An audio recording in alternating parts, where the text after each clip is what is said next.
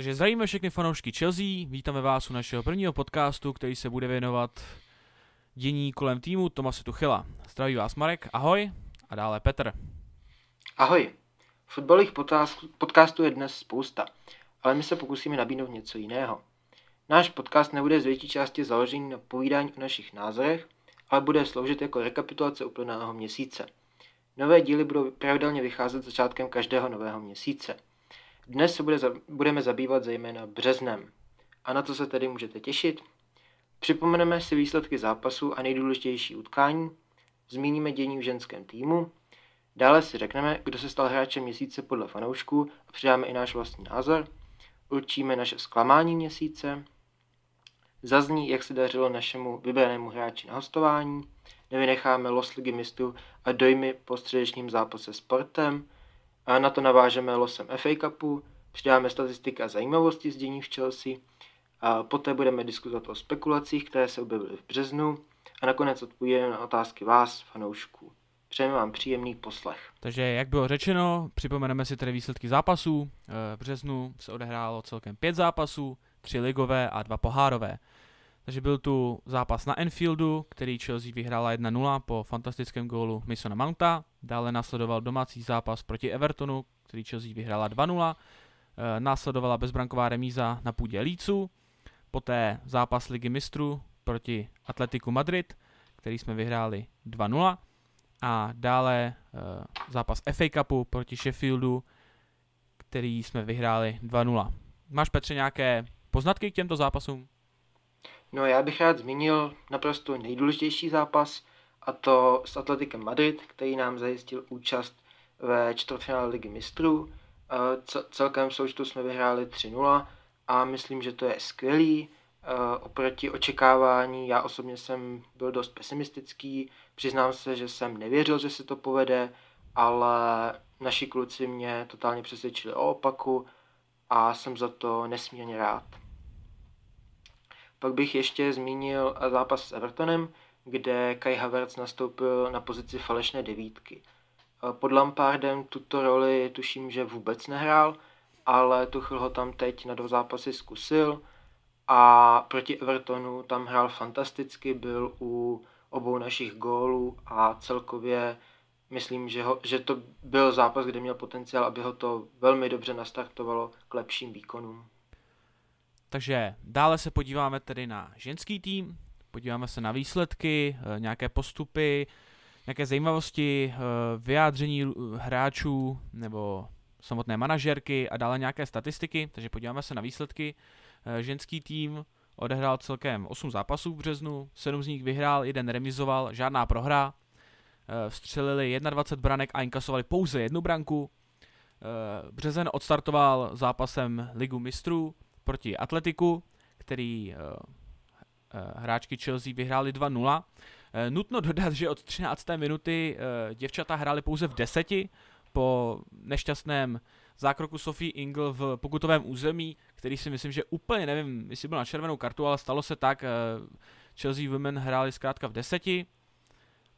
Uh, nasledovala penalta, kterou Enberger chytila. Nutno podotknout, že na vlastně...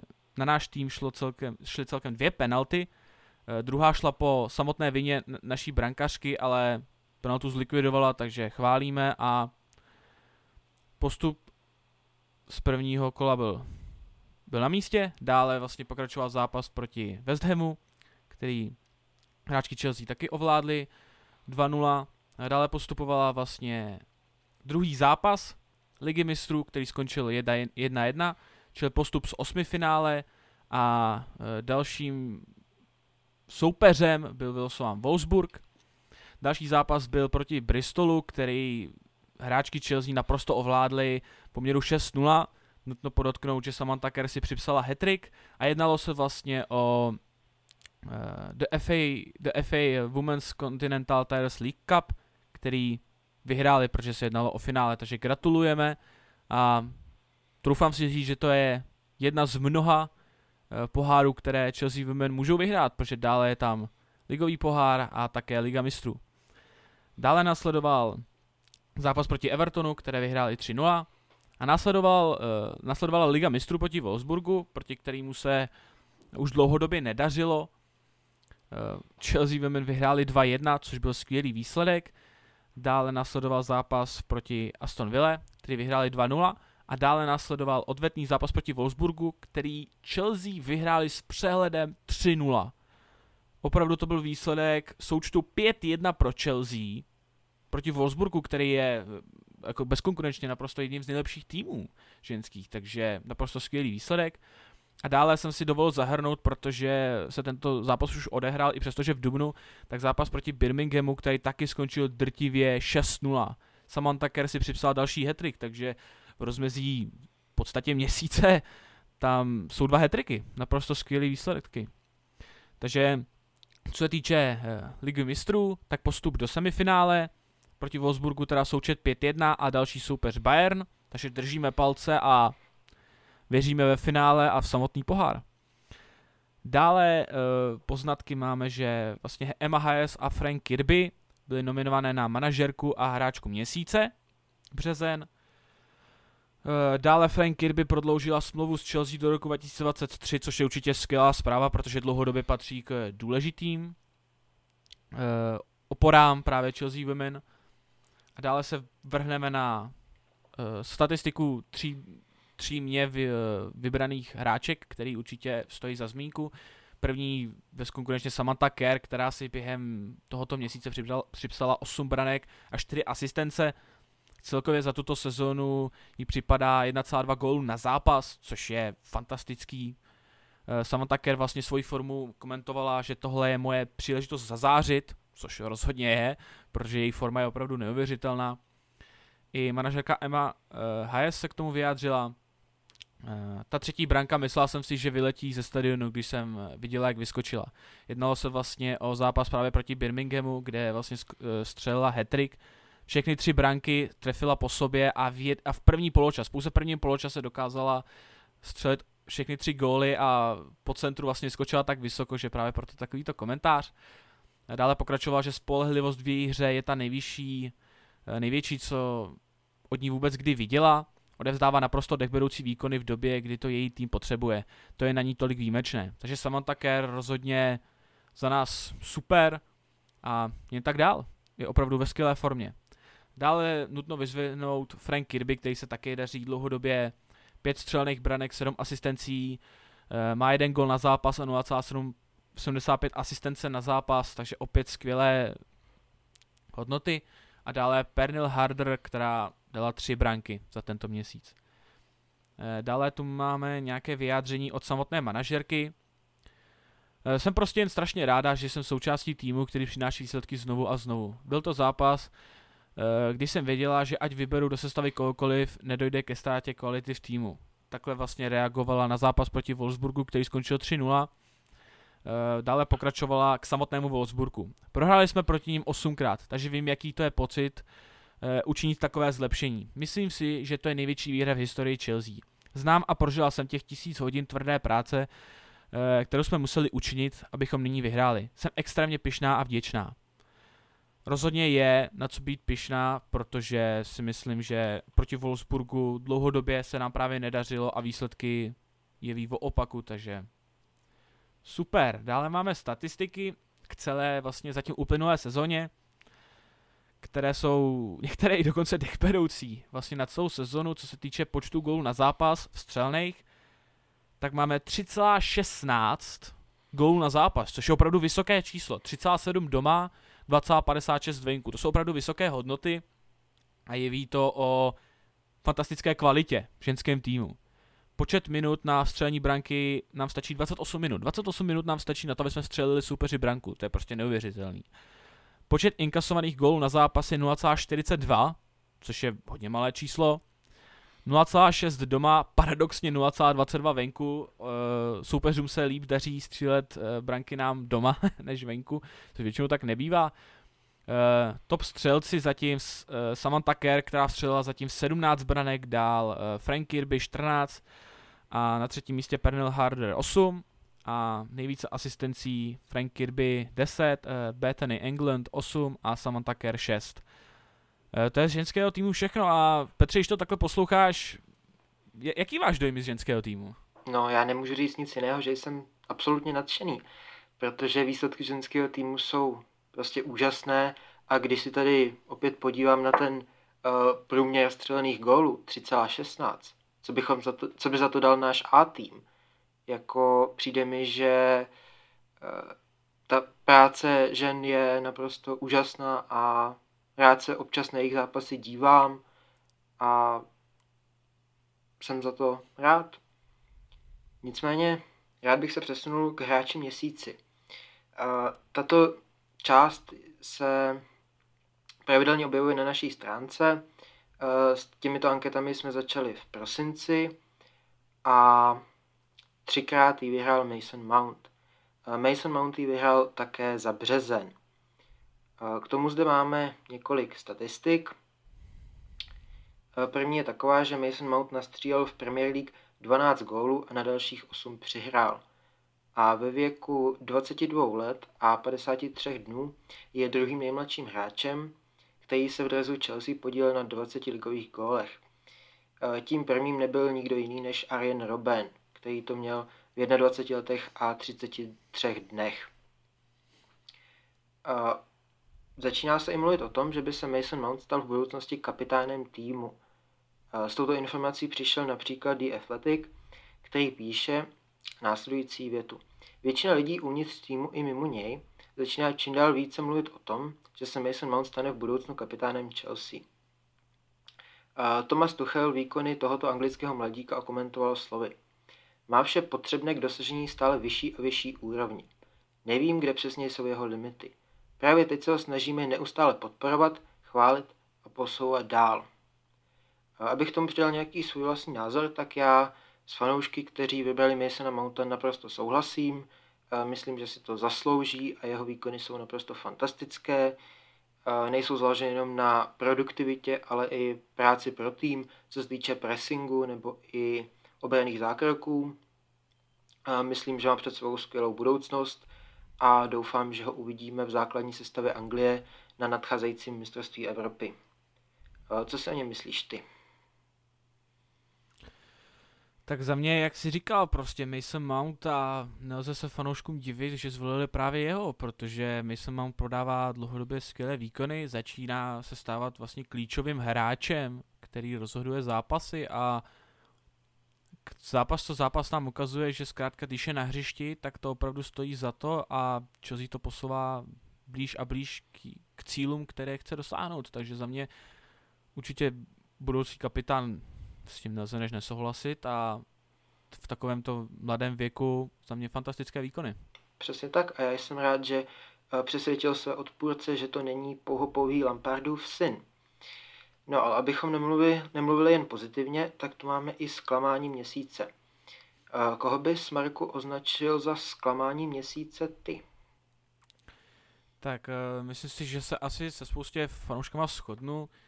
Za mě určitě skláním měsíce Timo Werner, který i přesto, že stále nastupuje v základní sestavě, tak nepředvádí to asi, proč jsme si všichni mysleli, že přišel do Chelsea. Nedařilo se mu pod Lampardem, nedaří se mu teďka ani pod Tuchlem, je to, je to tady pochopitelně zklamání. Jak v drese Chelsea, tak dávali jsme na stránku vlastně i jak vlastně Jak, jak vlastně hrál za Německo a ne, neproměnil naprosto tutovku. Zkrátka Timovi se dlouhodobě ne, nedaří. Teďka v posledním zápase proti Portu prostě nebyl skoro vůbec vidět. Je to dlouhodobě problém a těžko říct, kdy přijde. Thomas Tuchel nás stále uklidňuje, že prostě zkrátka to přijde, že tomu jen potřeba dát čas, že vlastně Timo Werner musí zkrátka jenom na to přijít, že, že, že to tělo na to má. Dával si i extra trénink, jak víme, dávali jsme to na stránku a Thomas Tuchel ho prostě od toho vy, vyhodil, protože prostě on ví, jak dát góly, jenom prostě to chce přijít zpátky na tu chuť, no, a za mě teda Timo zatím asi největší zklamání, no. Jak to vidíš ty? No, já souhlasím s tvým pohledem, chápu uh, zklamání fanoušků, že nenaplňuje očekávání, je to naprosto jasné a musíme si to tady říct, že zůstává prostě za uh, nějakým za kvalitními výkony, ale já jsem jako zklamání vybral někoho jiného. A Možná vás to překvapí, ale je to Billy Gilmour. Není to z toho pohledu, že by mě zklamaly jeho výkony, a jak by si někteří mohli myslet, ale zvolil jsem ho proto, že mě osobně zklamalo, že nedostal uh, tolik šancí, že ve většině zápasů se neobjevil v základní sestavě, většinou se dokonce neobjevil ani na lavičce. Uh, častokrát jsem si říkal, že by do toho zápasu mohl zasáhnout a myslím, že by si prostě v budoucnu zasloužil větší prostor. Každopádně nyní následuje naše, doufám, že v budoucnu pravidelná část, kterou je hráč na hostování. Na dnešní díl jsem si vybral Marca Guéhiho. Je to dvacetiletý anglický stoper, samozřejmě hráč Chelsea, který momentálně hostuje ve Swansea. Tento tým v současnosti zaujímá čtvrté místo v Championship. Nutno podotknout, že byli i výš, ale v posledních zápasech myslím, že čtyřikrát za sebou prohráli a trošku se propadli. Tento stoper pravidelně nastupuje a obrana Swansea byla jednu dobu nejlepší v celé soutěži, ale teď se propadla a je třetí nejlepší obranou, přičemž letos inkasovala třicet jedna branek. Když jsem si tuto část připravoval, tak jsem se díval na zápasy tohoto hráče. První byl proti Cardiffu, který se hrál dvacátého března a bohužel Swansea prohrála nula jedna.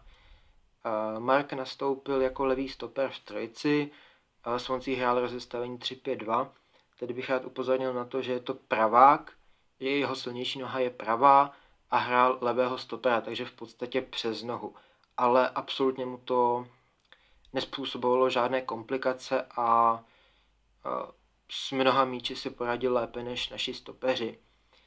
Jinak byl u toho inkasovaného gólu, kde se jednalo o takovou situaci ve vápně, šlo tam o nějaký odraz, ale absolutně ho nemůžeme vinit z toho, že by za ten gól mohl. Co jsem si tak všiml, tak nebál se s míčem chodit před vápno soupeře. Myslím, že má dost odvahu na to, aby se blížil soupeřově brance a i případně ohrožoval některými pokusy. Působil na mě, že je skvělý ve vzduchu, tuším, že má jenom jedna celá osmdesát dva metru, že není úplně nejvyšší, ale má fantastický výskok. Během zápasu posílal na své spoluhráče jisté přihrávky. Jediné, co bych mu vytknul, byl pomalejší návrat do obrany.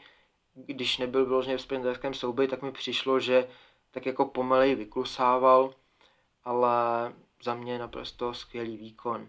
Jinak ten zápas vypadal tak, že Cardiff dal gól a pak už jenom betonoval a Swansea dobývala jeho branku. Dále bych uvedl nějaké statistiky z toho zápasu. Měl osmdesát pět procent úspěšnost přihrávek, konkrétně jich zvládl sedmdesát z osmdesáti dvou, celkem osmdesát osm doteků s míčem. Vyhrál všechny své vzdušné souboje, bylo jich celkem šest.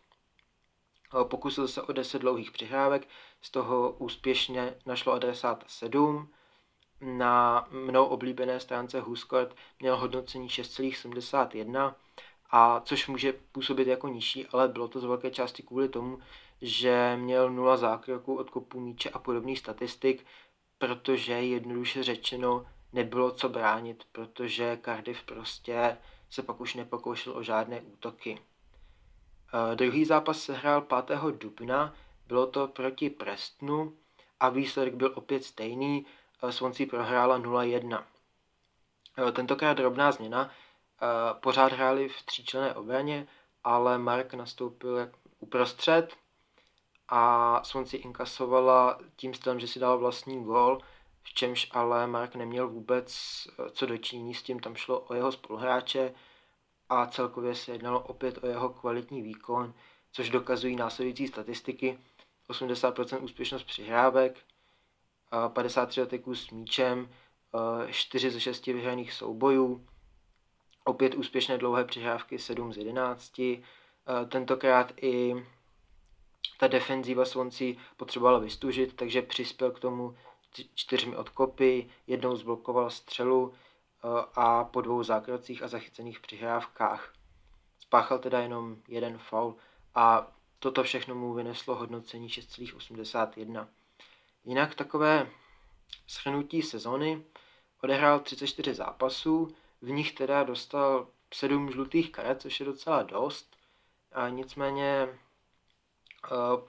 na, na zápas má průměr třicet pět celá pět přihrávky, a úspěšnost procentuální je sedmdesát šest.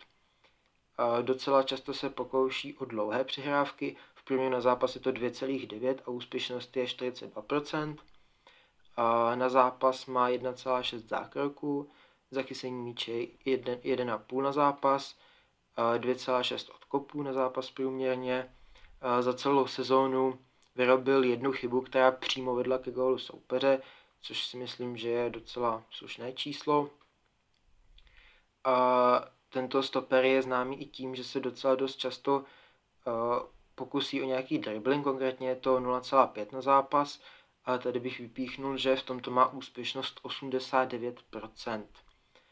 A jinak má tři celá čtyři vyhraných vzdušných soubojů na zápas, což opět činí šedesát procent, a v pozemních soubojích je to ještě o něco více, konkrétně tři celá osm na zápas a procentuálně sedmdesát tři procent. Jinak uh, sezónní průměr hodnocení na WhoScored je šest celá devadesát. Jinak uh, taková zajímavost k tomuto hráči. Uh, narodil se v Abidžanu. Říká ti to něco, Marku? Hmm, nemám tušení. No a když ti... To, narodil se tam jeden bývalý hráč Chelsea, a když ti nap, napovím, že to je v Pobřeží slonoviny. Tak jedině Didier Drogba. Přesně tak, je to on. Jinak Mark hraje za Chelsea už od týmu od osmi let, takže v akademii bude znát velmi dobře a několikrát dokonce si zatrénoval s naší legendou, konkrétně s Johnem Terrym.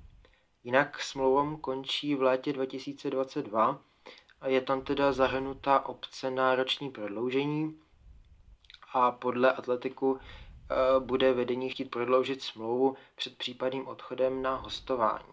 Ten odchod na hostování je docela zajímavý. Myslíš, že by mu to prospělo, nebo by si ho naopak nechal na následující sezónu? Tak je to otázka, protože momentálně máme, si myslím, kádr dost plný, takže je otázka, jestli se tam pro ně našlo místo. Druhá věc, jestli od nás budou nějaké odchody. Druhá, jestli na jednu stranu není i stále mladý na to, tak právě si ne další hostování. Uvidíme, sezona ještě neskončila, uvidíme, s čím bude chtít Tuchel pracovat a nechme se překvapit. Souhlasím, já bych mu asi dal šanci v předsezónní přípravě a následně uvidíme, co náš manažer vymyslí. Každopádně dalším tématem je los Ligy mistrů. Takže los Ligy mistrů vlastně do v čtvrtfinále jsme dostali Porto, e, nějaké výsledky k Portu. Porto si v, ve skupinové fázi vedlo poměrně dobře, zaznamenalo pouze jednu prohru a to proti City, kdy prohrálo tři jedna, dále výhra nad Olympiakos dva nula, nad Marseille tři nula, dále znova nad Marseille dva nula, dále remizovalo se City nula nula, což je za mě velmi dobrý výkon proti City, neinkasovat žádnou branku, a dále uh, vyhra, výhra na podíl Olympiakos dva nula. Uh, v osmi finále vlastně potkali Juventus, kdy byli bráni za, nevím si, nevím si říct outsidera, zkrátka Juventus byl brán jako favorit. Uh, na domácí půdě vyhráli dva jedna a potom proti Juventusu prohráli dva tři, přičemž součet byl čtyři čtyři, ale jelikož na půdě soupeře dali víc branek, než dal soupeř na jejich půdě, tak postoupili dále. Uh, jak už víme, oba dva zápasy se budou hrát v Seville, první se odehrál, druhý se bude hrát také. Uh, ještě si něco řekněme vlastně, jak hodnotili, jak hodnotili tento los uh, ostatní. Thomas Tuchel o tomto losu uh, řekl, uh, že jsme sebevědomí, víme, že čelíme silnému soupeři, ale jsme ve čtvrtfinále Ligy mistrů a přemýšlíme, jak tento zápas vyhrát. Jsme dostatečně sebevědomí, abychom toto čtvrtfinále dokázali zvládnout. Dále nasledoval také komentář Petra Čecha. Jako klub jsme zvyklí hrát Ligu mistrů a obecně evropské poháry. V současném kádru máme stále spoustu hráčů, kteří si těmito soutěžemi prošli a vyhráli je, což nám pomůže.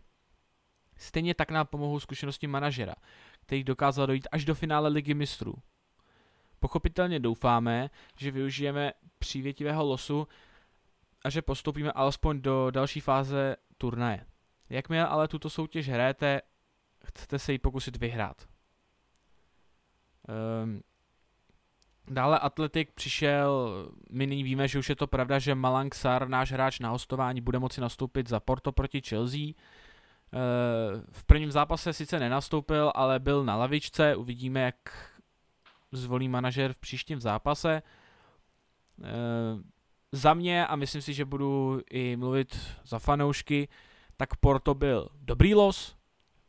Nutno dodat, že ve čtvrtfinále zkrátka není žádný lehký tým, ale Porto byl asi nejlepší, co jsme mohli dostat. Dále bych rád zmínil, že pokud se dostaneme přes Porto dále, čeká nás někdo ze dvojice Real Madrid a Liverpool. Zatím má k semifinále nejblíž uh, Real Madrid, protože první zápas vyhrál tři jedna, ale nechme se překvapit, jak dopadne i druhý zápas. Uh, a mě nezbývá, než se zeptat, Petře, máme po sobě vlastně jako první zápas, takže víme, dokážeme si asi představit, v jakém duchu se, by se mohl odehrávat i ten druhý. Jaké jsou dojmy? No, můj hlavní dojem je takový, že jsme si odnesli fantastický výsledek. Výhra dva nula na venkovním hřišti je prostě skvělá. A když pomineme to, že náš výkon mě upřímně zklamal, ale na druhou stranu Porto hrálo skvěle, když opět vezmu v pozadí jejich pokusy o simulování, které teda jsem nečekal, tak za mě, já jsem si zápas užil a ten gól na konci, který dal Ben Chilwell, za mě byl dost důležitý a může ještě v té poharové matematice hrát velkou roli. S tím, že se nesmírně těším na druhý zápas a doufám, že se nám povede postoupit a samozřejmě doufám, že se nám povede i celou soutěž vyhrát. Dalším tématem, které jsme si připravili, je los F A Cupu. Jedná se tedy o los semifinále, ve kterém nám byl přisouzen Manchester City. Tento zápas se odehraje sedmnáctého dubna a bude se hrát na stadionu Wembley. Jinak taková zajímavost, los se konal o poločase zápasu Leicesteru s United, což je docela zvláštní, ale musíme se s ním smířit. Nicméně taková myšlenka, která mě napadla, je taková, že sice jsme dostali Manchester City, což se může zdát jako těžký soupeř, ale na druhou stranu pravděpodobně bychom je stejně potkali ve finále a jestli je porazíme teď nebo ve finále, je možné, že tam není žádný rozdíl. Jinak od doby, kdy je Thomas Tuchel naším manažerem, tak poprvé se, se, se, se setkáme s Manchesterem City a v případném finále by nás čekal Leicester nebo Southampton. Doufám teda, že se tam dostaneme a že tuto trofej také vyhrajeme. Takže dále je téma vlastně shrnutí Tuchelova angažmá, které je zatím trošku předčasné shrnout, ale řekneme si zkrátka statistiky, které jsou od začátku, co převzal Chelsea, a dále naše nějaké hodnocení. Takže vlastně od začátku, co Tuchel převzal právě angažmá tady v Chelsea, tak se odehrál šestnáct zápasů, z toho jedenáct výher, čtyři remízy, nyní jedna prohra, která se stala právě v dubnu. třináct čistých kont, dvacet jedna střelných gólů, sedm inkasovaných gólů, z toho jeden vlastní. Postup do semifinále F A Cupu a čtvrtfinále Ligy mistrů, plus uh, nyní jsme na pátém místě, ale teď v podstatě zajištění, nebo zajištění, kvali, dostali jsme se do top čtyři, teď jsme sice spadli, ale opět teď je možnost se dostat zpátky, bude zápas Crystal Palace, West Ham hraje s Leicesterem, což tak nějak nahrává na jednu stranu do karet, že bychom se mohli dostat zpátky do top čtyři, nechme se překvapit. Dále manažer měsíce březen v Premier League určitě zaslouženě, protože Thomas Tuchel převzal Chelsea a výsledky přišly v podstatě hned. Thomas Tuchel se stal také druhým manažerem v historii Chelsea, který vyhrál své první tři zápasy vyřazovací fáze Ligy mistrů. Naposledy se to povedlo Robertu Di Matteovi v roce dva tisíce dvanáct. Za mě Thomas Tuchel předvádí opravdu skvělý výkony. Určitě převzal Chelsea v začátku, samozřejmě kombinoval různé sestavy. No, sestavu jsme hráli v podstatě stejnou, jenom jsme točili hráče. Teď už se tak nějak usadila ta sestava. E, za mě Tuchel hraje zajímavý fotbal, myslím si, že stále je samozřejmě co zlepšovat, určitě minimálně zápas proti West Bromwichi nám předvedl, že ještě sto procent to není, ale nutno dodat, že ještě nějaký čas určitě bude, budeme potřebovat a za mě jsou zatím výsledky skvělý. Opravdu, jak už řekl Petr, nečekal jsem a spousta z vás mi dá za pravdu, že vylosování Atletika a zápas proti Atletiku nebyl jednoduchý. Dostali jsme se dál, nyní dva nula nad Portem, jsme na pátém místě v Premier League, semifinále F A Cupu. Já si myslím, že momentálně je naše pozice velmi dobrá a že ještě můžeme a stále, a já doufám, že vyhráme nějakou trofej a jestli to bude F A Cup, Liga mistrů nebo obojí, nechme se překvapit. Uh, Petře, teď asi jsem nějak jakoby zhodnotil toto, spíš mě napadá z tvé strany, dokázal bys ho, dokázal, dokázal bys hodnotit Thomase Tuchela a jeho práci, jeho týmu nějak jako bodově, nevím, jedna až deset nebo nějakým způsobem takovým? No, za mě by to v tom případě asi byla známka devět z deseti a ten jeden bod, který tam chybí k desíce, pro mě symbolizuje jednak uh, trošku nižší produktivitu, co se týče gólů, tam nám to občas dost skřípe. Uh, pak některé výsledky, jak už si zmínil ten West Brom, nebo některé bezbrankové remízy. A ještě, co bych mu vytkl, tak je to, že někteří hráči si budou muset na ten systém zvykat a úplně myslím, že jim to v těch úvodních zápasech nesedlo. Například uh, Ben Chilwell nebo Christian Pulisic. Nicméně samozřejmě musím i pochválit, protože to, co Thomas Tuchel s týmem provedl během tak krátké doby, to je něco neuvěřitelného. To asi se to dá nazvat zlepšení, ale rozhodně je to změna od konce Lamparda. To, v podstatě se to stalo ze dne na den a ten, zápas byl, ten první zápas s Wolves byl úplně jiný než ty ostatní předtím. A myslím, že uh, aktuální výsledky jsou skvělé, jsem spokojený, ale trošku se bojím, aby to nebylo z větší části takový ten efekt nového manažera, aby nám to vydrželo. Samozřejmě přeju, aby, aby se nám dařilo, ale otázka je, jak to bude vypadat v budoucnu. Čímž bychom toto téma asi uzavřeli a přejdeme k různým statistikám a zajímavostem, které jsme nazbírali za měsíc březen a týkají se těchto zápasů a celkově našeho milovaného klubu. První se týká Thomase Tuchela a jeho, jedné z jeho zbraní. Od prvního utkání Thomase Tuchela na lavice Chelsea neprovedl žádný jiný klub z Premier League více změn v základní sestavě. Konkrétně je to třicet devět, což za mě hovoří o tom, jak moc se ta sestava rotuje a jak je téměř nemožné ji odhadnout předem.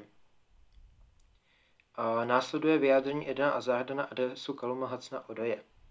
Myslím si, že právě on je budoucnost Chelsea. Je stále velmi mladý a když ho vidím hrát, má úžasnou práci s míčem. Budu naprosto upřímný, je to skvělý kluk. Myslím, že má potenciál být do dvou let hvězdou Premier League a doufám, že v Chelsea zůstane velmi dlouho. Tak dále, tu máme vlastně statistiku. Chelsea si proti Sheffieldu připsala své sedmé čisté konto v řadě, což je nejdelší šňůra od prosince nebo decembra roku dva tisíce pět, také sedm. Ve své historii zaznamenala Chelsea pouze jednu delší sérii bez inkasované branky, a to v roce devatenáct set pět, a to celkem devět. Dále, Arsenal šestého třetího remizoval s Burnley jedna jedna. Jelikož měli tehdy oba kluby odehraných stejný počet zápasů, Chelsea oficiálně překonal Arsenal v počtu výher od začátku éry Premier League. Na prvním místě Manchester United s celkem šest set osmdesát výher a na druhém je Chelsea pět set devadesát jedna a poté Arsenal pět set devadesát výher. Poté tu máme neporazitelnost Thomase Tuchela, která už teda bohužel skončila, ale po svém příchodu do Chelsea vytvořil nový rekord neporazitelnosti. Bylo to třináct zápasů a stal se prvním manažerem v historii Chelsea, kterému se tato věc povedla a právě překonal rekord Luise Felipe Scolariho, který držel šňůru neporazitelnosti ve svých úvodních dvanácti utkáních. A poté bych rád zmínil statistiku Jorginha, která se týká proměňování penalt, že pouze James Milner v sezóně dva tisíce šestnáct sedmnáct nastřílil v jedné sezóně Premier League více gólů, z nich všechny padly z penalt, než Jorginho v letošním ročníku. Jorginho jich nastřílil šest a James Milner jich uh, nasázel sedm. Takže dále byla Chelsea podle Mezinárodní federace fotbalových historiků a statistiků jmenovaná nejlepším anglickým týmem desetiletí. V celosvětovém žebříčku se pak umístila na sedmém místě. Dále tu máme zajímavost, už ne tak aktuální pro Chelsea, ale stále věřím, že hodně, pro, pro hodně fanoušků zajímavou a bohužel smutnou. A to, je, a to jsou Hazardovy zranění. V sedmi sezónách za Chelsea vynechal Eden Hazard sto devadesát osm dní kvůli zranění. Ale za pouhou sezónu a půl v Realu Madrid vynechal Belgičan tři sta šedesát dva dní kvůli zranění nebo nemoci.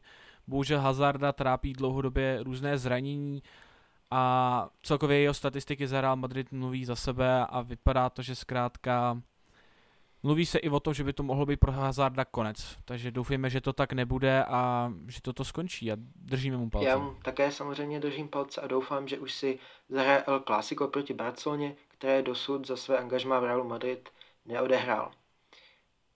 Dále tu máme příklad vyjádření Thomase Tuchla, které jsem vybral, protože se mi uh, hodně líbilo.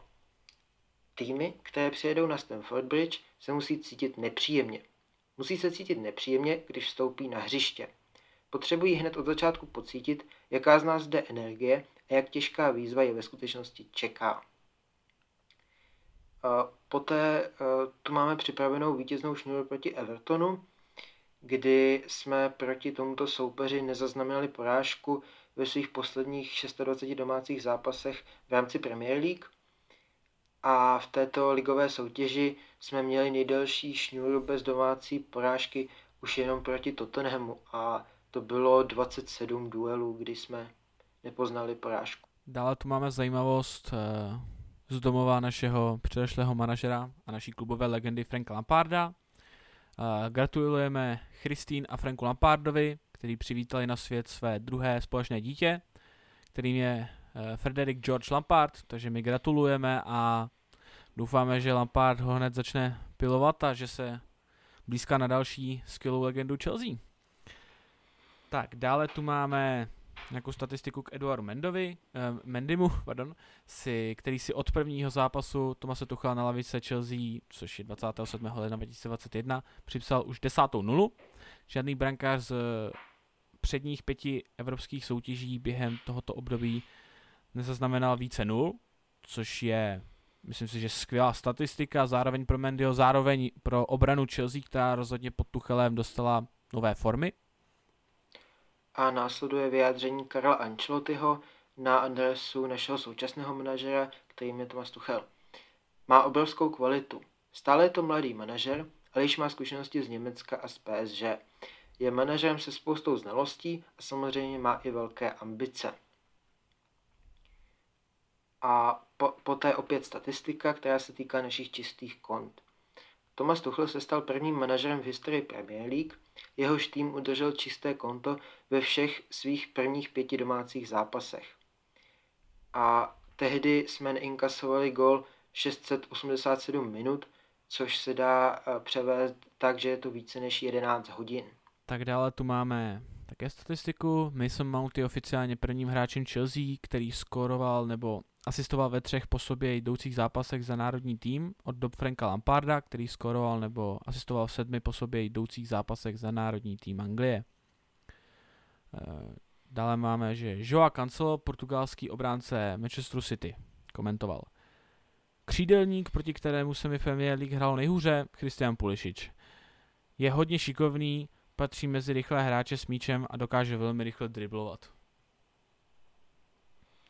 Tak, to jsme dokončili uh, naši sekci statistiky a zajímavosti a přesuneme se na Spekulace, vybrali jsme ty nejzajímavější, přece jenom některé až extra bulvární a nezajímavé jsme nevybírali, proto jsme vybrali ty nejlepší a nejzajímavější, které by vás mohly zajímat. A začneme samozřejmě tou v podstatě nejžavější, které jméno se vlastně teďka nejvíc skloňuje, a to je Erling Haaland, kdy vlastně Mino Raiola navštívil, jenom taková vsuvka, jeho agent navštívil Barcelonu, Madrid, Chelsea, Liverpool, United a City. Barcelona momentálně ale nemá peníze, to je takový, co se týče kandidátů, tak Barcelona momentálně nemá peníze, dále špatný vztah s Guardiolou a United, dále se mluvilo o tom, že by mohla přijít výměna za Wernera, nereálná, cena okolo sto padesát milionů je taky dost vysoká, výstupní klauzule bude sedmdesát pět milionů, která bohužel bude ale až platná v letě dva tisíce dvacet dva, a to se dost odhaduje, že se o něj bude, budou hodně týmů přetahovat, takže kdyby, tak by to bylo reálné nyní. Dále také je dost velká možnost, že zůstane Borussii. E, dále taková zajímavost, Guardiola potvrdil na, na své tiskovce, že nemají prostředky a ani nechtějí kupovat nového útočníka. Otázkou je, kolik je na tom pravdy, může to být jenom strategicky, aby prostě vyřadil City z tohoto závodu o Haalanda, přitom realita může být úplně jiná. A nyní vlastně z dneška od Simona Johnsona z The Athletic vlastně přišla informace, že Chelsea v posledních letech zlepšila své osobní vztahy s agentem Erlinga Haalanda, kterým je Mino Raiola, aby za něj mohla učinit nabídku. Nyní se kolem Erlinga Haalanda plní různé spekulace, dost se mluví o tom, jestli Chelsea, United, další týmy, jestli to bude Real Madrid, Barcelona a dále, to je otázkou. E, spíš otázkou na, na tebe, Petře, z mé strany je Haaland a Chelsea. To asi jiný tým nás nezajímá. Co si o tom no, myslíš? No, v první řadě je to obrovské téma, které s- samo by bylo na diskuzi velmi dlouho. Já se to pokusím shrnout do pár vět e, s tím, že samozřejmě pokud by Erling přišel k nám, tak bych byl nadšený. Tam myslím, že se nenajde fanoušek, kterému by se to vyloženě nelíbilo. Otázka je, za jakou cenu by to bylo. Ta cena okolo sto padesát milionů je přeci jenom obrovská a pro nás by to znamenalo nový přestupový rekord. Nicméně za mě by ten přestup dával smysl. Asi bych si ho i přál, ale nezapomínejme, že sice my na stránce o něm píšeme dost často, ale ještě se nejedná o nic v pokročilé fázi. Zatím Mino Raiola pouze objíždí kluby a je to v takové fázi oťukávání. A samozřejmě ještě může nastat ta situace, že nikam nepřestoupí letos a že ještě zůstane v Dortmundu. Takže zatím asi předběžné dělat nějaké závěry, ale říkám, za mě by to byl skvělý útočník, který by k nám přišel, nezlobil bych se. Co ty si o tom myslíš? Asi si to shrnul nejlíp, jak to šlo. Nemusí nikam přestoupit, může přestoupit, to je otázkou. Určitě cena okolo sto padesát milionů je prostě zkrátka obrovská. Jestli si to opravdu někdo může dovolit, tak můžeme to být právě my, protože co se týče ostatních týmů, tak na tom nejsou finančně tak dobře. Je tam, je tam víc otázek, jestli my někoho prodáme a dále. Určitě, kdyby přišel Haaland, musel by se to, musela by se vyři, vyřešit situace kolem Abrahama, Giroud. Je tam, je tam spousta ota, otazníků. Určitě jsem fanoušek toho názoru, že Haaland a Chelsea super. Uh, nějaký takovýhle průbojný útočník by bylo krásný koukat na, na naše zápasy. Určitě by to byla změna a uvidíme, co by s ním udělal Thomas Tuchel.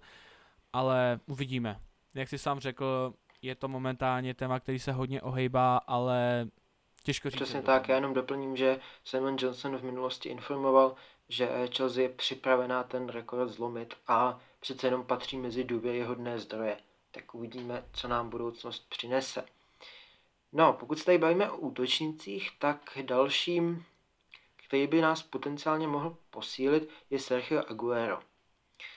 Manchester City i sám hráč oficiálně oznámili, že z Manchesteru City odchází, bude se, uh, na konci, bude se to, je, stane se to na konci sezóny, kdy mu vyprší smlouva a nebude ji prodlužovat, takže by k nám přestoupil pod, možná jako volný hráč nebo kamkoliv jinam samozřejmě. Nicméně konkrétně s Chelsea ho spojují méně důvěrné zdroje, například naprosto bulvární Daily Mail, který nepatří mezi nic, čemu bychom měli věřit. Já osobně si myslím, že spíše je reálná situace, že přestoupí do Barcelony, ale může se stát cokoliv. Fabrizio Romano, což je všeobecně asi nejkvalitnější zdroj, tak ten zájem Chelsea dokonce popřel. Jinak všichni víme, že Agüero je fantastický útočník. Pro mě osobně za posledních deset let je to nejlepší útočník Premier League, ale je tam obrovský otazník, a to konkrétně, že během posledních dvou sezon přišel o čtyřicet jedna zápasů kvůli svalovým zraněním. Bylo tam nějaké stehno, lítko a nějaká další záležitosti. A letos teda odehrál pouze patnáct zápasů, ve kterých sítil tři branky.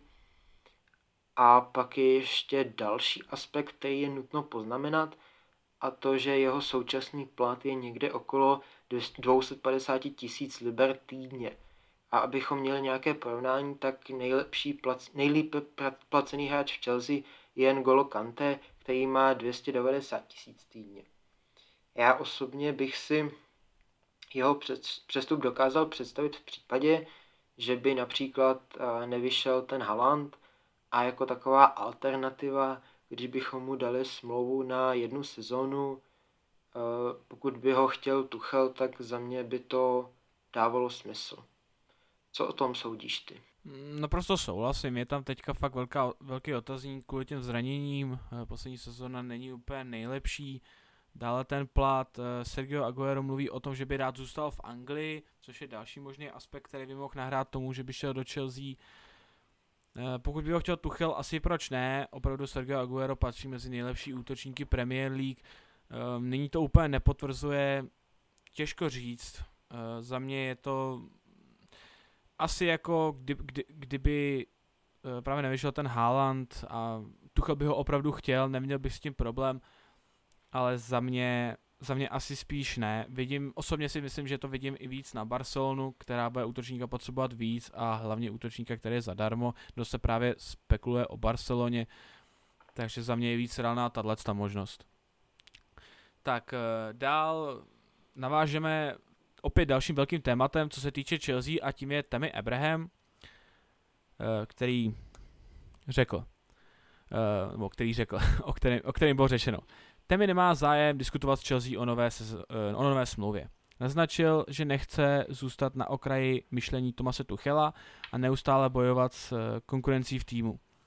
Pokud by se rozhodl s Chelsea prodloužit smlouvu, požadoval by podobný plat, jako má Callum Hudson-Odoi. Spekuluje se o částce sto dvacet tisíc liber týdně. Zdroj The Athletic. Kolem Tammyho Abrahama je momentálně velký otazník, protože vlastně si se teď tam bylo zranění, ale buď je na lavice, nebo není ani nominovaný. Posledně, když se dotazoval reportér Thomase Tuchela, proč nebyl nominovaný na zápas aspoň na lavičku, eh, Thomas Tuchel odvětil následovně. Eh, máme, máme na hřišti Girouda a Wernera a když tak na lavičce je ještě Kai Havertz, který může zaskočit jako útočník, proto zkrátka nebyl vybrán. Což za mě, pokud vás nahradí Kai Havertz, nechci říct, že Kai Havertz je nějak špatný nebo takhle, ale Kai Havertz přece jenom není útočník hrotový a nutno podotknout, že uh, jako levýho obránce jsme tam měli Chilwella a na, na levici ještě dále Emersona a Alonza, takže zkrátka je dost pravděpodobný, že Tammy Abraham je právě na okraji myšlení Thomase Tuchela, nezapadá do jeho představ, mluví se i o tom, že neodezdává tolik, byly různý spekulace, i přestože asi bulvární, že prostě je, jak se, jak se teďka, je to obrovský boom kolem Haalanda, takže prostě trucuje, nechce podepsat. Otázka, kolik je na tom pravdy, to, to bylo spíš jen taková jako třešnička, myslím si, že to je vysloveně bulvár tohleto, ale jenom jsem to podotknul. Co si myslíš, Petře, o situaci kolem Tammyho? No, já bych začal tím, že si pamatuju dobu, kdy u nás začal nastupovat pravidelně a dával góly. což byl začátek Lampardova angažmá v pozici hlavního trenéra. Tehdy se mi líbil samozřejmě, ale myslím, že už, když si to vybavím zpětně, tak už tehdy mi přišlo, že co se týče nějaké herní fáze, tak tam měl jisté mezery.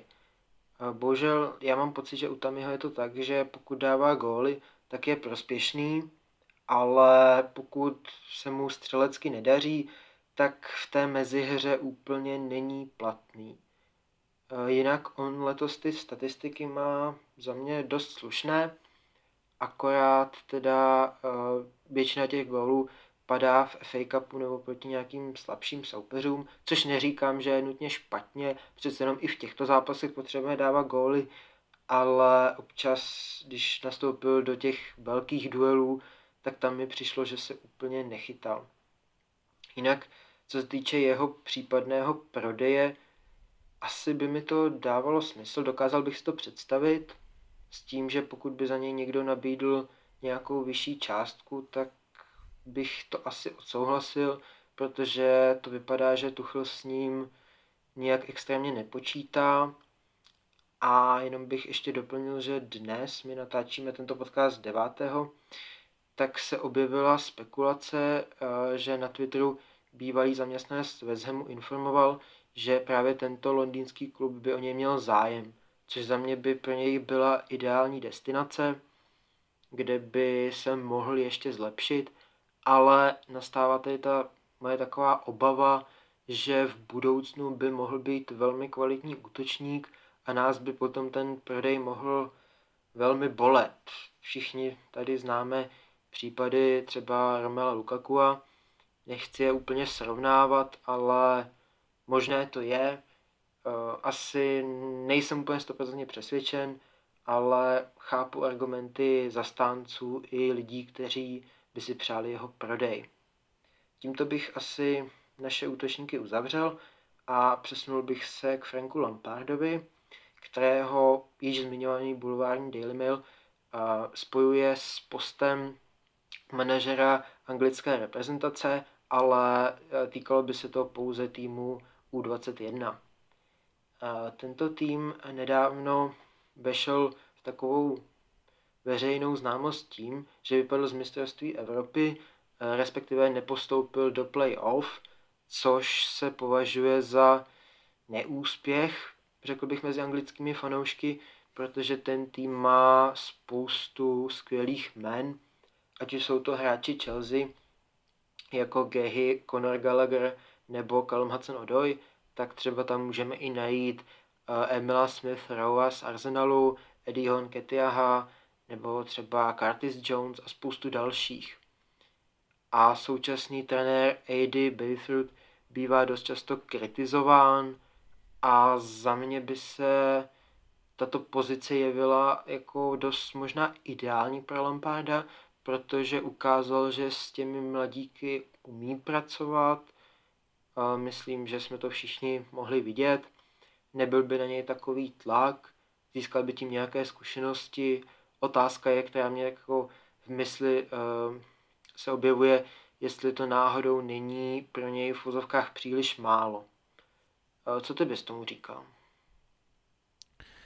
Tak uh, pozice to je určitě zajímavá, um, už jenom právě protože to je práce s mladýma hráčema, se kterýma určitě Lampard umí pracovat, vidíme, Uh, nechci přisuzovat talent Masona Mounta přímo Lampardovi, ale vidíme Reece James, Mason Mount, Callum Hudson-Odoi a právě tyhle ty hra- hráči, kteří zažili právě svoji éru pod Lampardem, který jim dal šanci. Uh, za mě to určitě smysl dává. Uh, myslím si, že by dokázal fungovat i jako taková ikona, která právě byla, určitě si pamatujete příspěvek, kdy, kdy jsme dávali, že vlastně Frank Lampard byl odsuzovaný jako mladý hráč, jeho přestup do West Hamu byl strašně kritizován, že se mohl nakoupit lepší hráč, přičemž manažer uklidňoval reportéry, že ne, že to je zkrátka prostě nejlepší hráč, že ten hráč bude skvělej a že dávat branky bude. Frank Lampard nakonec dával, mohl by to být takovou ikonou. Právě také jsem četl komentáře, že pro Lamparda to je spíš úpadek, Takhle, jestli to je z pohledu na to, že trénoval Chelsea, tak pochopitelně, když trénujete velkoklub a pak jdete trénovat U dvacet jedna třeba, tak asi to je lehký úpadek, přičemž ale musíme podívat na, se podívat na to, že Frank Lampard má za sebou pouze angažmá v Derby County a Chelsea, takže, pro, takže určitě ještě stále neskušený trenér, který zkrátka potřebuje zkušenosti a mně se to jeví jako možnost, jako skvělá možnost práce s mladýma, naučit se, nebo je tam třeba na něj tak vyvíjen takovej tlak a uvidíme, přece jenom přišlo s tím ještě zatím Daily Mail, uvidíme, jak moc to bude reálné. Přesuneme se na další spekulaci, která je o Rafaelu Varánovi, který je na seznamu posil Chelsea, jeho kontrakt vyprší v roce dva tisíce dvacet dva a Real Madrid vidí letošní léto jako poslední možnost k prodeji, proto bude naslouchat nabídkám ostatních klubů. Španělský celek požaduje šedesát jedna milionů liber. Chelsea by se musela v souboji o francouzského obránce poprát s Manchester United a Paris Saint-Germain. Zdroj je takový průměrný, takže můžeme, můžeme brát, že na tom něco je, něco není. Petře, co si myslíš o, o, o této spekulaci? Rafael Varane, Real Madrid, co velké jméno? Já jen doplním, že konkrétně s tím přišlo španělské A S, myslím, že to nezaznělo, ale abych se soustředil na Varana jako takového, tak za mě je to skvělý hráč, přestože mnohým fanouškům možná na mysli vytanou jeho nedávné omyly v lize mistrů, už si přesně nevybavuju, proti komu to bylo, ale udělal tam pár chyb, ale já ho osobně vidím jako velmi vysoko, a dovedl bych si ho u nás představit. Samozřejmě, že se nejedná o nějaké jednání, že bychom ho teď momentálně podepisovali, to zatím ne, ale myslím, že posila do obrany by přišla vhod a Rafael Varane je jedno ze jmen, které by určitě mnoho fanoušků uvítalo, včetně mě, a zkrátka dobře myslím, že bych byl velmi spokojený, kdyby k nám přišel. A pokud se tady bavíme o Varanovi, tak náš stoper Thiago Silva uh, by mohl dostat novou smlouvu. Jeho současná smlouva končí teď v červnu a Fabrizio Romano to komentuje slovy. Thiago Silva si je vědom toho, že si ho chce Chelsea nechat a využít jeho služby i v příští sezóně. Všichni v klubu jsou s ním velmi spokojení a vedení Chelsea nyní plánuje osobní schůzku s Thiagem Silvou, aby společně probrali prodloužení smlouvy. Vše vypadá velmi nadějně a očekává se, že k prodloužení smlouvy dojde v nejbližších týdnech. Opět jenom zopakuji, že Fabrizio patří mezi naprosto top zdroj a myslím si, že prodloužení smlouvy u Thiaga dává smysl z obou stran, pro nás je velmi prospěšný, pokud zrovna nenastoupí proti West Bromu, ale myslím, že fanoušci jsou s ním velmi spokojení, vedení, manažer, Thiago osobně by tady rád zůstal, já si vybavuju jeho příběhy na Instagramu, kdy třeba dával, že se i díval na ženský tým, nebo že večer asi v jedenáct studoval taktiku a tak, a osobně, když, já, když přicházel, tak jsem nebyl přesvědčen, ale když to řeknu hovorově, naprosto mi zavřel hubu. Co ty bys řekl prodloužení smlouvy, Marku? Dává to smysl naprosto.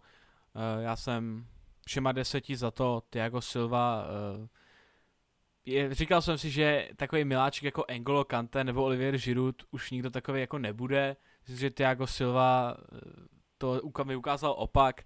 Jeho, jeho slavení branky a koučování z prázdných tribun, to, na to si vzpomene každý, jeho slavení branky, kdy se směje uh, úsměv od ucha k uchu.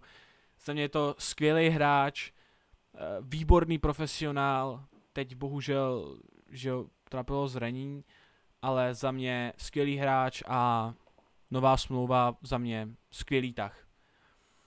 Uh, tak aby jsme ještě u těch stoperů byli dále, tak je tu Fikayo Tomori, u kterého je takový otazník, jestli zůstane v A C Milan nebo ne, protože Milan si ho velmi pochvaluje. Bada si okomentoval. Uděláme vše, co je v našich silách, abychom podepsali Fika a Tomoriho natrvalo. Zapůsobil na nás svým talentem a odhodláním. Ukázal, že se nebojí hrát v jiné lize. Potenciálně se může stát velkým šampionem. Doufám, že splní naše očekávání. Dále komentoval Frederik Massara, což je ředitel A C Milan. Uvidíme, jestli zaplatíme opci na trvalý přestup Fikaja Tomoriho. Jsme velmi spokojeni s, s jeho startem u nás, ale cena je dost vysoká. Rozhodneme se v následujících měsících. E, Fikayo Tomori, spousta lidí nechápalo, jeho, jeho start pod Lampardem vypadal nadějně, měl spoustu skvělých výkonů, pak najednou zůstal ve stínu, neobjevoval se ani na, e, vlastně na, mezi náhradníkama a nakonec odchod na hostování do A C Milan, do kterého byla zahrnuta i opce. Ehm, z, jaký, jaký na to máš pohled, Petře?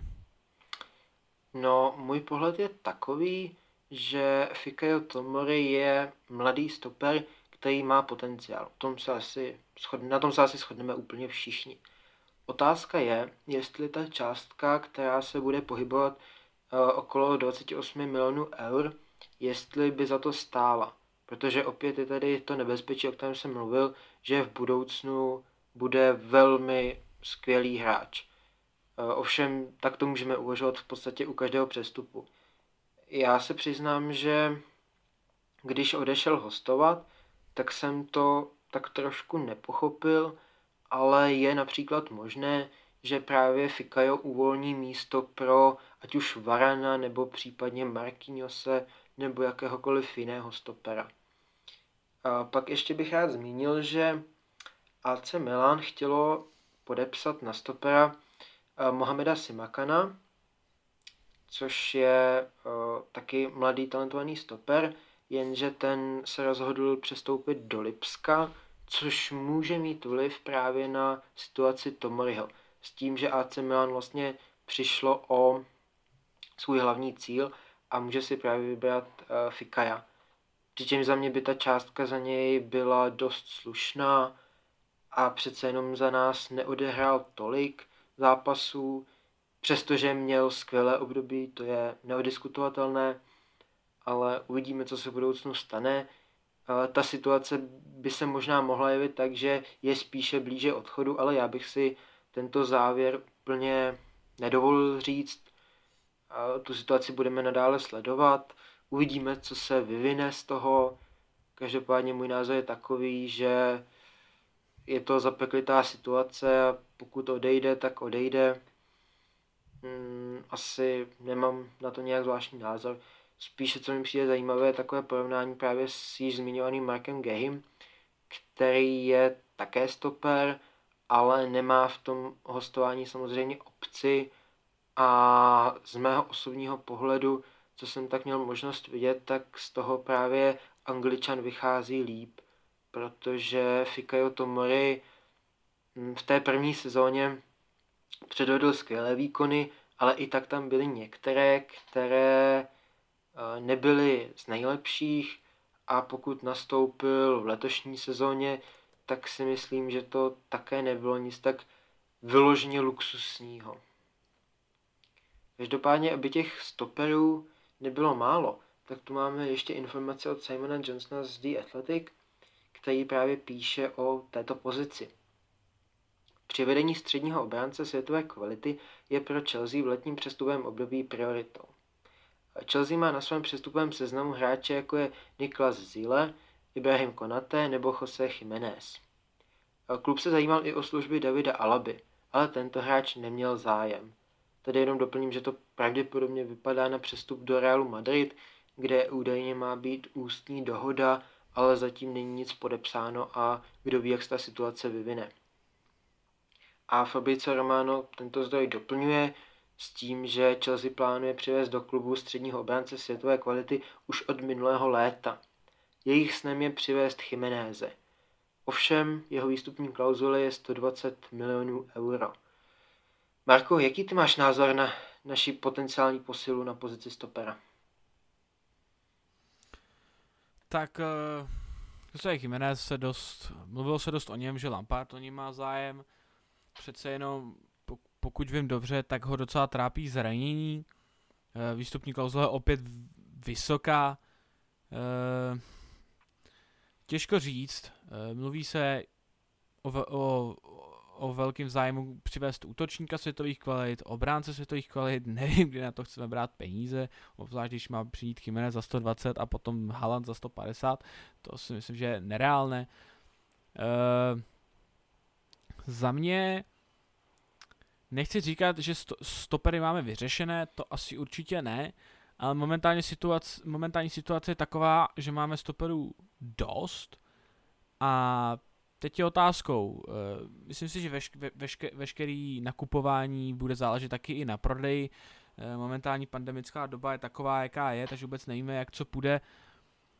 Za mě, za mě již zmíněná jména, uh, Jiménez kvalitní, ale za mě asi, asi bych si nedokázal vybrat nebo jakoby vysloveně určit. Za mě je to momentálně asi na Thomasi Tuchelovi, protože, jak už bylo zmíněno, je to přestupový, je to přestupová priorita už od minulého roku. Otázka, jaké to bude nyní. Sám Tuchel komentuje přestupové období, že sám neví, jak co bude, jestli, jestli je nějaký prodej, budou mít nějaký kluby zájem, budeme my moc někoho nakupovat, je vůbec nějaký přestupový trh. Z toho důvodu těžko říct a uvidíme, jak se situace vyvine. Ještě všechno nám ukáže zbytek sezóny. Tak, dále tu máme další uh, spekulaci ohledně přestupu. Chelsea se v létě pokusí přivést Franka Kesího, kterému za osmnáct měsíců vyprší smlouva. Thomas Tuchel si cení jeho kvality a sní o jeho přestupu na Stamford Bridge. Vedení The Blues by se muselo, soup- by muselo soupeřit o podpis tohoto záložníka s ostatními týmy, které se o něj zajímají, zajímají. Například Real Madrid nebo Tottenham. Zdroj Milánista. Hmm. Petře, máš k tomu něco? Já asi... Já k tomu jenom zdůrazním, že ta spekulace nepochází od toho nejprověřenějšího zdroje, takže aby si posluchači nemysleli, že teď tady přivádíme Kesieho, to fakt ne, ale já se přiznám, že ho nemám nasledovaného a rozhodně to není nějaký můj vysněný hráč, že bych si ho představoval, že by za nás nastupoval. A poté se objevily spekulace o odchodu jednoho z našich hráčů a tím je Christian Pulisic. Ovšem Fabrizio Romano to komentuje tímto. Některé přední evropské kluby monitorují situaci kolem Christiana Pulisiče. Samotný hráč ale nechce způsobovat problémy a chce vyčkat do konce sezóny. Avšak pokud se jeho situace nezlepší, bude jedním z kandidátů, kteří by v létě Chelsea mohli opustit. No, já bych to doplnil tím, že za mě odchod v létě by asi nedával smysl, ne- nepřál bych si to, přestože výkony Pulisiče letos nebyly kdo ví jak oslnivé, ovšem víme, že tam byla zranění, která ho totálně zbrzdila. A bohužel teda se bojím, že ta zranění budou mít na jeho působení u nás tak velký vliv, že se nikdy nedostane do plné formy. Je to otázka. Co ty si o tom myslíš? Uh, rozhodně souhlasím s tím, že momentálně Pulisic mě, mě, měl skvělou formu, opět přišlo zranění, opět byl out, úplně se nevrátil do té formy, stále ho zranění postihují, takže je otázka, jak to půjde dál, jestli bude takhle lidově řečeno skleněný. Uh, jeho možný odchod, nevím, jestli bych se tomu bránil, nebránil. Uh, pokud samotný hráč tady nebude spokojený a Thomas Tuchel s ním zkrátka nebude mít plány, nebude se mu dařit nebo tak, asi je prodej nevyhnutelný. Za mě Christian Pulisic ukázal, že má své kvality, ale bohužel ho, jak, jak jsme oba řekli, pronásledují zranění a z toho důvodu je těžko, odhadnu, těžko odhadnutelný, zda odejde nebo ne. Uh, máme tu pak spekulaci ohledně dalšího hráče, který na tom se zraněními, nebo býval, nevím jak je to teď, ale jak řekl, býval se zraněními dost podobně a to je Kingsley Coman. Chelsea by ráda podepsala Comana jako náhradu za Christiana Pulisiče, pokud bude americký křídelník požadovat odvedení povolení k letnímu odchodu. Přišlo s ním Daily Mail, což je teda naprostý bulvár, jak jsme řekli. Této spekulaci asi za mě, nebudu se ani ptát Petra na názor, asi ne- nemá smysl nějak dál řešit. Za prvý už jen, protože s tím přišel Daily Mail, za druhý to nedává absolutně žádný smysl. Uh, samotný Kingsley Coman je na tom zdravotně asi podobně jako Pulisic a za mě by absolutně nedávalo žádný smysl, aby přestoupil do Chelsea. Já s tím naprosto souhlasím. A navážu, tentokrát se od útočníků přesuneme k brankářovi, konkrétně Gianluigi Donnarumma. A máme tady informace Dina Jonesa z Eurosportu. Chelsea nadále sleduje situaci okolo Donnarummy v případě, že by s A C Milan nepodepsal novou smlouvu. A doplnění od Fabricia. Chelsea momentálně nejedná o přestupu Gianluigiho Donnarummy. Nicméně se jim líbí. Ale momentálně jedná s A C Milan o prodloužení smlouvy. Je možné, že v jeho novém kontraktu bude zahrnuta výstupní klauzule. Mino Raiola nyní jedná s klubem a je velká šance, že dojde k prodloužení. Hlavním cílem italského brankáře je nadále hrát za A C Milan. No já, abych nějak uh, vyjádřil své pocity z tohoto případného přestupu, uh, záleželo by to na výkonech Mendyho a ta částka za Donnarummu by asi byla dost velká, nicméně já si tady dovolím poznamenat, že my na konci sezóny budeme, nebo máme v plánu točit podcast, ve kterém budeme hodnotit celou sezónu, budeme říkat nějaké cíle do budoucna a tam určitě situaci brankářů budeme rozebírat, takže tam se dozvíte vše potřebné. Já bych do toho asi teď moc nezabíhal, asi se shodneme, že Donnarumma je kvalitní brankář, otázka jak by se mu dařilo u nás. Marku, máš k tomu něco svého? Asi ne, myslím, že si to vysích tak nějak všechno, jak si jenom mohl. Já na to asi akorát navážu další spekulací, která se vlastně týká Andrese Christensena, kterému by měla být nabídnutá nová smlouva. Chelsea plánuje nabídnout Christensenovi novou smlouvu. Celá situace napomohla výrazně zlepšení jeho výkonu pod novým manažerem. Současný kontrakt dánského obránce vyprší za rok. Chelsea zahájí jednání, protože si je vědoma ostatních možných zájemců o služby Christensena. Vedení Blues si také uvědomuje, že Dán bude pravděpodobně reprezentovat svou zemi na letní mistrovství Evropy. Zájem o jeho služby by, si, by se mohl v případě kvalitních výkonů v reprezentačním dresu velmi zvýšit. Přišel s tím Metlo z Daily Telegraphu. Určitě nová smlouva dává smysl. Christensen navázal skvělýma výkonama. Momentálně vlastně hrajeme na tři stopery, takže Aspilicueta, Christensen, Rudiger je momentálně hlavní trojice, která hraje. Za mě Christensen se vrátil zpátky. Byl velký hejt na něj. Částečně asi je oprávněný, jeho výkony byly dost nevyrovnaný. Hlavně za vlastně první sezóny Lamparda, kdy vlastně naše obrana dostávala úplně nemožný góly. Byla to jak chyba obrany, tak i Kepi. Nyní se zvednul, ukázal, že je kvalitní stoper, takže nová smlouva určitě dává smysl i hlavně kvůli jeho reprezentaci na mistrovství Evropy. Co si o to myslíš ty, Petře? No já to vidím stejně, ta nová smlouva je téměř nutností.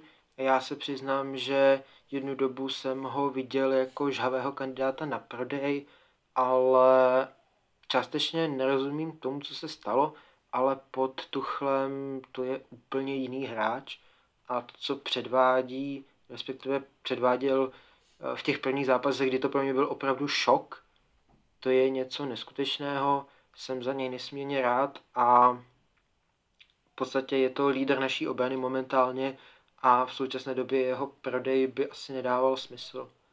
A ta nová smlouva, to je prostě e, otázka taková, že mu ji musíme nabídnout.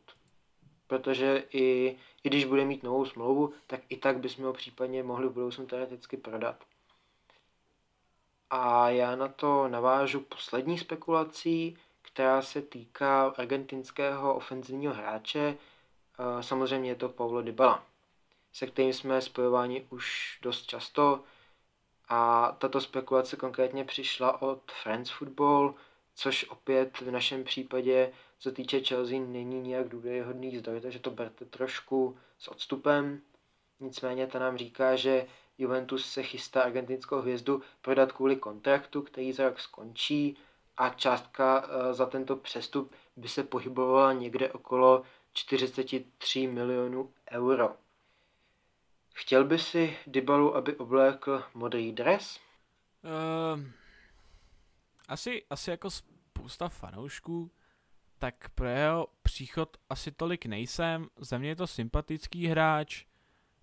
Uh, určitě, určitě by měl co nabídnout, nejsem si ale úplně jistý, jestli by byl platný v našem systému. Samotný Tuchel, jestli ho chce. Za mě jeho příchod asi nedává takovej úplný smysl. Uh, Dále je to opět nedůvěryhodný zdroj, takže otázka, sice už těch spekulací bylo víc, ale myslím si, že k nám nepřijde. Myslím, že to máš ty nějaký jiný názor? Mm, také si myslím, že k nám nezamíří a já osobně bych ho asi nechtěl, protože já trpím tím, že Dybalu osobně moc nemusím. Přijde mi, že ten hype okolo něj, že je to nový Messi a tak, že byl v minulosti, ale že nyní ty, ty jeho výkony nejsou na nějak extrémně vysoké úrovni, s tím, že my už máme dost ofenzivních hráčů, kteří se trápí, a myslím, že Dybalův začátek u nás by také nebyl úplně nejistější, a navíc, jak říkáš, v tom systému, jestli by se prosadilo na nějaké podhrotové pozici, to je otázka. Myslím si, že spíše ne, ale třeba jsem jenom zbytečně pesimistický, to je možné. Nicméně nemyslím si zkrátka, že k nám přijde. A poté bych navázal už ke konci na otázky fanoušků, které jsme pro vás vybrali. První bych poprosil, aby si přečetl ty. Takže první otázka je vlastně, kdo je podle nás zatím hráčem sezóny. Uh, za mě asi jednoduchá odpověď. Za mě Mason Mount předvádí hlavně stabilní a kvalitní výkony, je opravdu začíná být dost jakoby klíčovým hráčem v každém našem zápase. Uh, myslím si, že nedejde se nikdo, kdo by se mnou nesouhlasil. Možná uh, v té samotné otázce ještě bylo, jestli Mount nebo Kovačič. Určitě Kovačič také hraje skvěle, za mě větší impact má ale Mason Mount. Je to na jednu stranu subjektivní názor, ale myslím si, že se mnou budete souhlasit většina, už jenom to, že ze čtyř byl třikrát zvolený vámi fanoušky právě hráči měsíce, mluví samo za sebe. Myslím si, že k Masonovi jsme řekli už dost, takže asi jeho statistika všechno vytahovat nemusíme, je to prostě zkrátka skvělý hráč, mladý hráč, myslím si, že má budoucnost před sebou. Jak řekl Tuchel, nevíme, kde má limity, uvidíme, já se opravdu každý zápas těším na to, co ten kluk předvede, a za mě to Mason Mount. Máš na to ty jiný názor? Máš jiného oblíbeného hráče, nebo hlavně teda jako hráče no, sezóny? No já k tomu nemám co dodat, tam myslím si, že ani jiné jméno nepřipadá v úvahu a že jeho výkony jsou natolik skvělé a hlavně konzistentní, že prostě musí zaznít Mason. Čímž bychom se přesunuli k druhé otázce, která zní následovně. Co vás vedlo k tomu zamilovat se do Chelsea? Po případě od kolika let jste fanoušky? No tak já, abych odpověděl za sebe, tak uh, asi úplně nedokážu říct, co konkrétně mě přinutilo zamilovat se.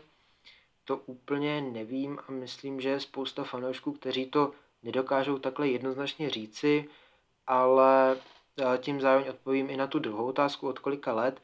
Já si pamatuji sledování finále mistrovství světa klubů, které bylo v roce dva tisíce dvanáct, kdy jsme tam postoupili po vítězství v lize mistrů a hráli jsme ve finále, které teda jsme bohužel prohráli o jeden gól, skoro bylo jedna nula, a to je první zápas, který si pamatuju, že jsem já osobně sledoval, a od té doby tak nějak jsem fanouškem, i když tomu předcházela doba, kdy jsem dění ve fotbale tolik nesledoval, a velký vliv na to mělo sbírání fotbalových kartiček, kdy jsem si chtěl složit základní jedenáctku a nejvíce hráčů z jednoho týmu jsem měl z Chelsea, takže jsem je začal sbírat a tam to asi vzniklo.